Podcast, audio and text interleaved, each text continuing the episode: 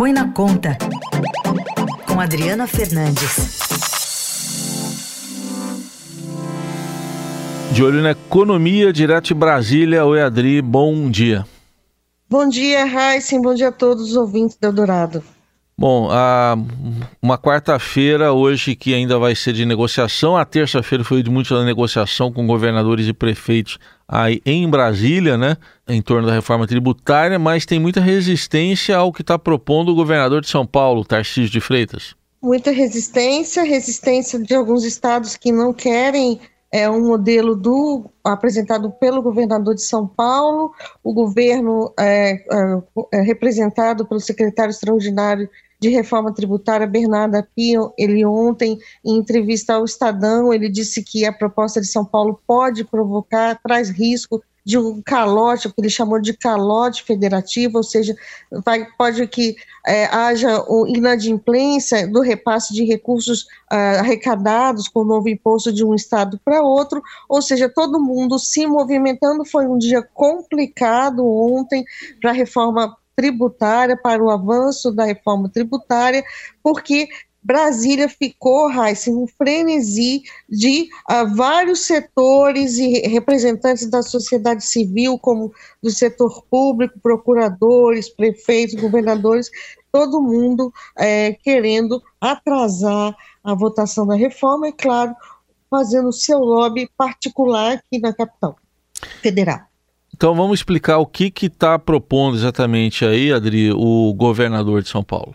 O governador de São Paulo ele tem se posicionado contra a reforma tributária e um dos pontos centrais é ao Conselho Federativo, a criação de um Conselho Federativo. O que, que é esse Conselho Federativo? Ele é um órgão que vai gerir, arrecadar conjuntamente o imposto de todos os estados e municípios, que se chamará IBS, Imposto sobre Bens e Serviços, unindo a arrecadação do ICMS, que hoje é cobrado pelos estados, e o ISS, cobrado pelos municípios. Ele não concorda com essa arrecadação centralizada e está propondo um outro modelo que é uma câmara de compensação entre créditos e e, e débitos dos estados, o, o estado é, recolhe o imposto e repassa para os demais que têm direito. O, isso é muito difícil de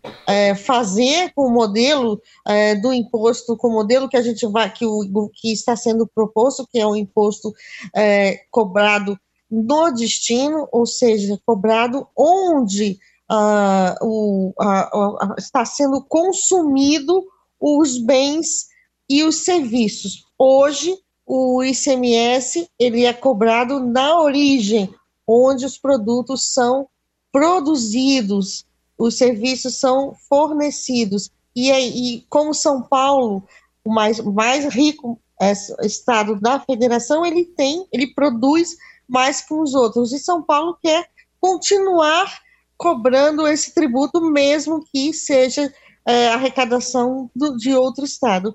E é isso que está em jogo neste momento. O relator propôs um meio termo, está discutindo uma, um, um meio termo nessa, nessa, é, nessa, estudando a proposta do, do Tarcísio, mas o fato é que, essa, que ele capitaneou, o governador de São Paulo, capitaneou, puxou o cordão dos descontentes e para atrasar uhum. a votação, para adiar a votação que estava, está prevista, por enquanto, para essa semana.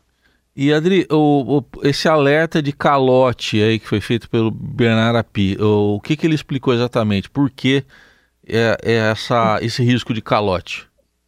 É o seguinte, no modelo de, como eu expliquei, o modelo do, da, do, do Tarcísio, o, o imposto ele é cobrado pelo Estado, pelo estado onde está sendo produzido, mas não, ele não tem direito a esse imposto é, total. Então ele, repa, ele, ele vai cobrar e vai depois repassar para o estado em que pertence o imposto. E aí ele diz que pode isso aí em todas as federações, porque todo mundo ele é, é, produz e também consome. Então aquele estado que ele cobra o imposto internamente e passa a, a arrecadação para a, a, o Estado que tem direito àquele imposto. E isso, ele vê risco de, de uh, o Estado que tem direito a receber ficar dependente ou até mesmo não receber o, o imposto arrecadado já uma, na avaliação dele, uma arrecadação centralizada, em que fica num único local, pode facilitar essa divisão, essa distribuição, dando segurança é, uh, de que o dinheiro vai chegar a quem pertence. Bom, as negociações vão continuar ainda. O que, que você observou aí nessas últimas horas dessas negociações todas, hein, Adria? Que, que chance que tem ainda de, de avançar para a votação ocorrer essa semana mesmo?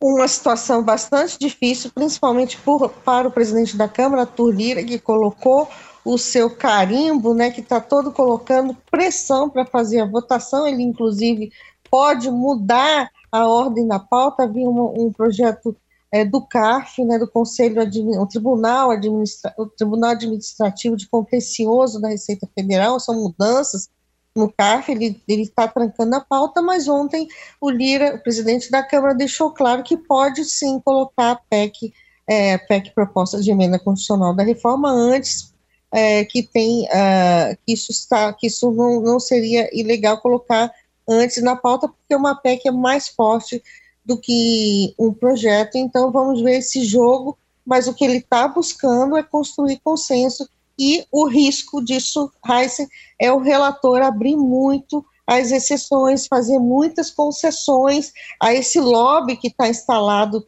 aqui em Brasília e, claro, desfigurar ainda mais o projeto de reforma e o espírito da reforma, que é a criação do imposto sobre valor agregado, agregado o IVA, que uh, ele tem pelo pelo pressuposto é uma cobrança com uma, uma alíquota mais, uma, mais uniforme, com menos exceções, com menos incentivos, para é, que em cada etapa você possa é, abater o imposto devido esse é o crédito, o sistema de crédito. Então, você paga o seu fornecedor e abate é, o imposto é, que você tem em cada etapa da cadeia, ou seja, o imposto não vai acumulando em, nas diversas fases da cadeia de produção.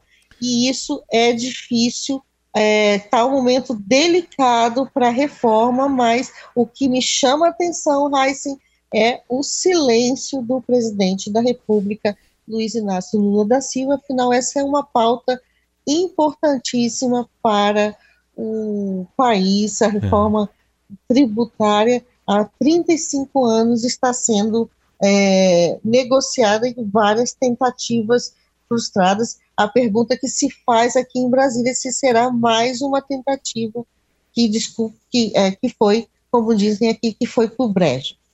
Pois é, a gente acompanha esse silêncio, né? Tá chamando mesmo a atenção, né, Adri?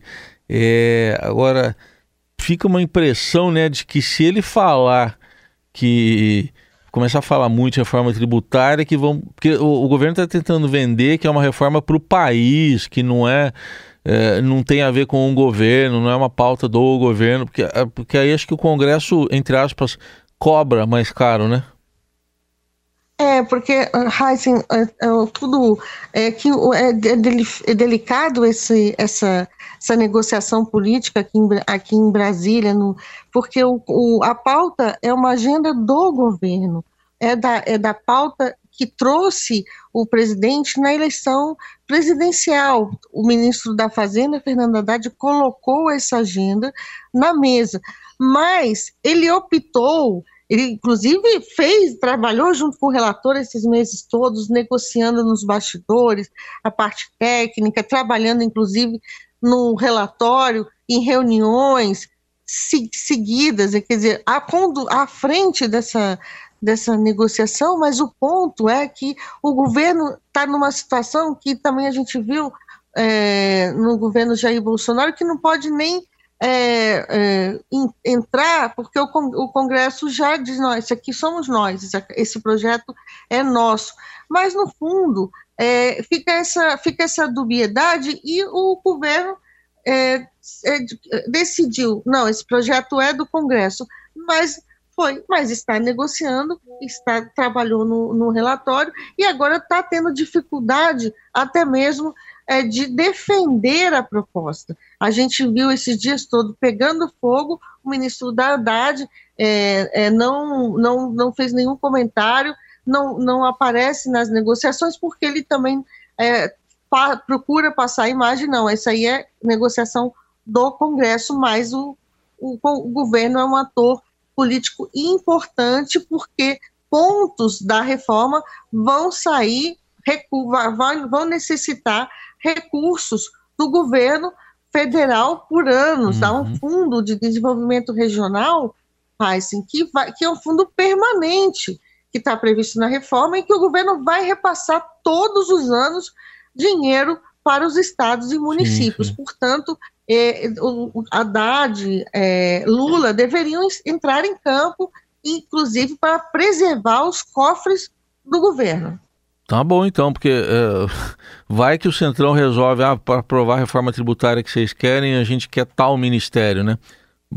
Pode ser. Pois é, pode ser porque isso, né? muita negociação, Heisen, está é. acontecendo. Né? É, muita, é, eu, eu ouvi ontem aqui, está precisando é passar o Pix, né? Desculpa, a, a, é o que eu ouvi aqui, passar o Pix dessa, dessa negociação. Você chegou no ponto importante.